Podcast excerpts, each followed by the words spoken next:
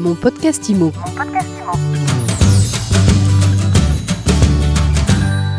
Mon podcast IMO se tourne vers l'avenir. Quel visage aura demain le secteur de l'immobilier en France ? Quelles leçons les grands acteurs ont-ils tirées de cette crise ?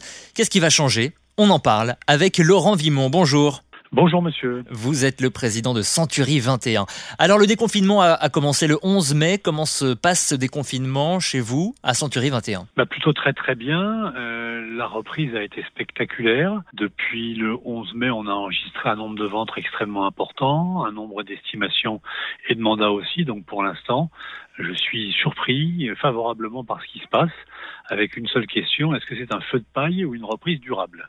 Surpris parce que vous vous attendiez à une reprise beaucoup plus progressive ? Oui, je m'attendais à une reprise plus progressive et on a eu la bonne idée pendant le confinement de mettre le réseau sous tension avec des plans d'action hebdomadaires, et ces plans d'action portaient sur nos bases de données qu'on a animées, fait vivre, et le résultat c'est que la semaine d'avant le déconfinement, les agences ont pu prendre des rendez-vous et que ces rendez-vous sont transformés en transactions. Alors justement, vous venez de nous parler de ce que vous avez mis en place pendant le confinement. Quel bilan, tout d'abord, vous tirez de ces 2 mois de confinement, Laurent Vimont ? L'or noir de la profession qu'on appelle les data ont une véritable valeur si elles sont exploitées, d'abord traitées correctement en respectant les règles RGPD, et puis ensuite exploitées quotidiennement par les agences, les conseillers, les assistantes, et dès l'instant où ces bases sont travaillées correctement, elles permettent de redémarrer très vite, puisqu'elles permettent d'identifier des clients qui ont des projets qu'on va appeler chauds et qui sont prêts à passer à l'acte. Donc on a passé beaucoup de temps à convaincre chaque agence qu'il était extrêmement important, sur les estimés, sur les mandats, sur les acquéreurs et même anciens clients, de faire ce travail de tri et de transformer ce que ça appelle les pépins en pépites. Et le résultat, c'est qu'en faisant ce travail, toutes les agences qui ont passé du temps à remettre ces bases à niveau ont eu des performances absolument incroyables. Qu'est-ce que la crise du Covid-19 a changé dans votre façon de voir le métier ? Ce que ça a changé, c'est qu'en fait, ça m'a convaincu un peu plus que le digital sans le physique n'est rien. Et que tous les outils dont on a fait la promotion en m'expliquant qu'ils allaient remplacer l'individu un jour, et que les visites virtuelles et que allaient changer l'ancien monde, sont restés à quai. Et que ce métier est un métier dans lequel le digital et le physique sont indissociables. On dit, je crois, figital, puisque si on fait le bilan des 2 mois, globalement, il s'est quasiment rien passé. Malgré les visites virtuelles, malgré les signatures à distance, malgré. C'est un métier de contact absolu, et ces contacts, on peut les optimiser, mieux les organiser grâce au digital. Mais le principal enseignement que j'en tire, c'est que tous les grands sachants du digital m'avaient expliqué qu'on n'avait pas tout compris, qu'on était l'ancien monde. Bizarrement, l'ancien monde ne se porte pas si mal que ça.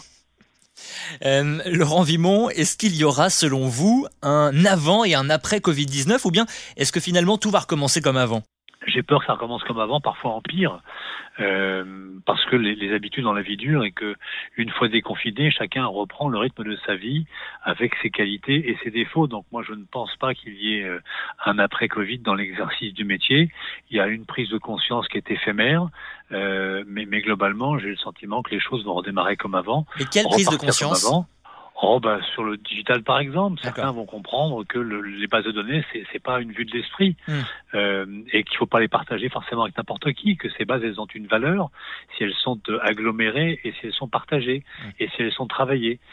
Mais mis à part ça, peut-être que certains imagineront ou observeront que c'est bien de partager ces mandats dans le cas du fichier AMEPI. Voilà, ça c'est une résolution qu'on peut prendre. Mais j'ai bien peur que malheureusement les mauvais gestes ou mauvais comportements reviennent assez rapidement. Humainement maintenant, on va prendre un petit peu de recul sur les choses.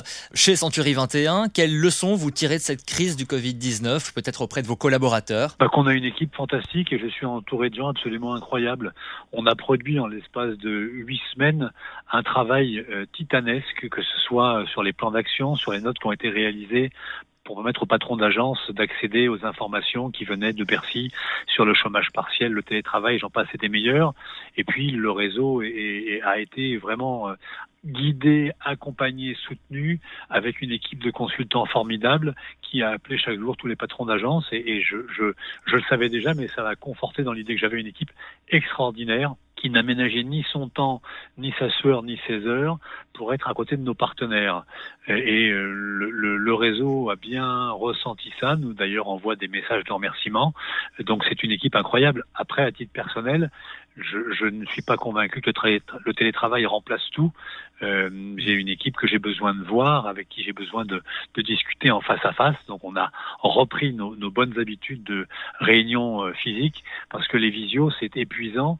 Alors même si c'est moins long qu'une vraie réunion, ça reste fatigant et ça ne remplace pas pour moi la réunion traditionnelle, qu'on fera sûrement évoluer, peut-être des réunions moins longues avec moins de personnes. Mais à titre perso, c'est une expérience intéressante parce que ça m'a permis, moi, de réfléchir, de laisser évacuer mon imagination, ce que je faisais pas assez depuis des années, et de me régénérer, de repartir avec plein d'idées nouvelles en tête.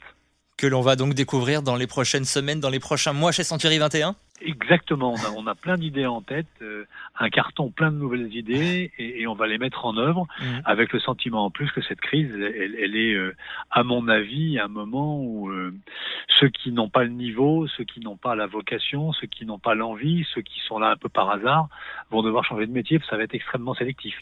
Laurent Vimont, autre chose, le Conseil supérieur du notariat a annoncé avoir initié une action en justice à l'encontre de la FNAIM, à qui il reproche l'adoption de Vesta, un symbole prêtant à confusion avec le sceau des officiers ministériels. Quel regard vous portez sur cette affaire ?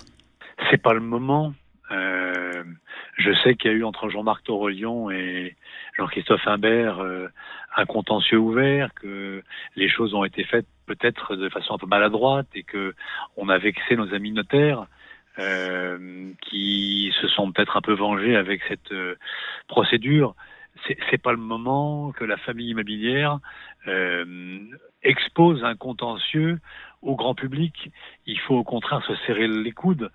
C'est pas le moment de se battre. Il faut que nous nous unissions. Et je trouve dommage que soit porté sur la place publique ce conflit qui ne fait grandir absolument personne, alors que nos clients ont besoin de nous, ils ont besoin de toute la chaîne immobilière, de la promotion en passant par la transaction, la gestion, le syndic, donc les métiers de l'immobilier, et de nos amis notaires. Donc voilà, je trouve dommage qu'on en arrive à exposer sur la place publique un conflit sur un insigne, parce que c'est la réponse du berger à la bergère. Laurent Vimont, président de Century 21, merci beaucoup d'avoir été avec nous aujourd'hui. Merci beaucoup, bonne journée et prenez soin de vous. Mon podcast Imo.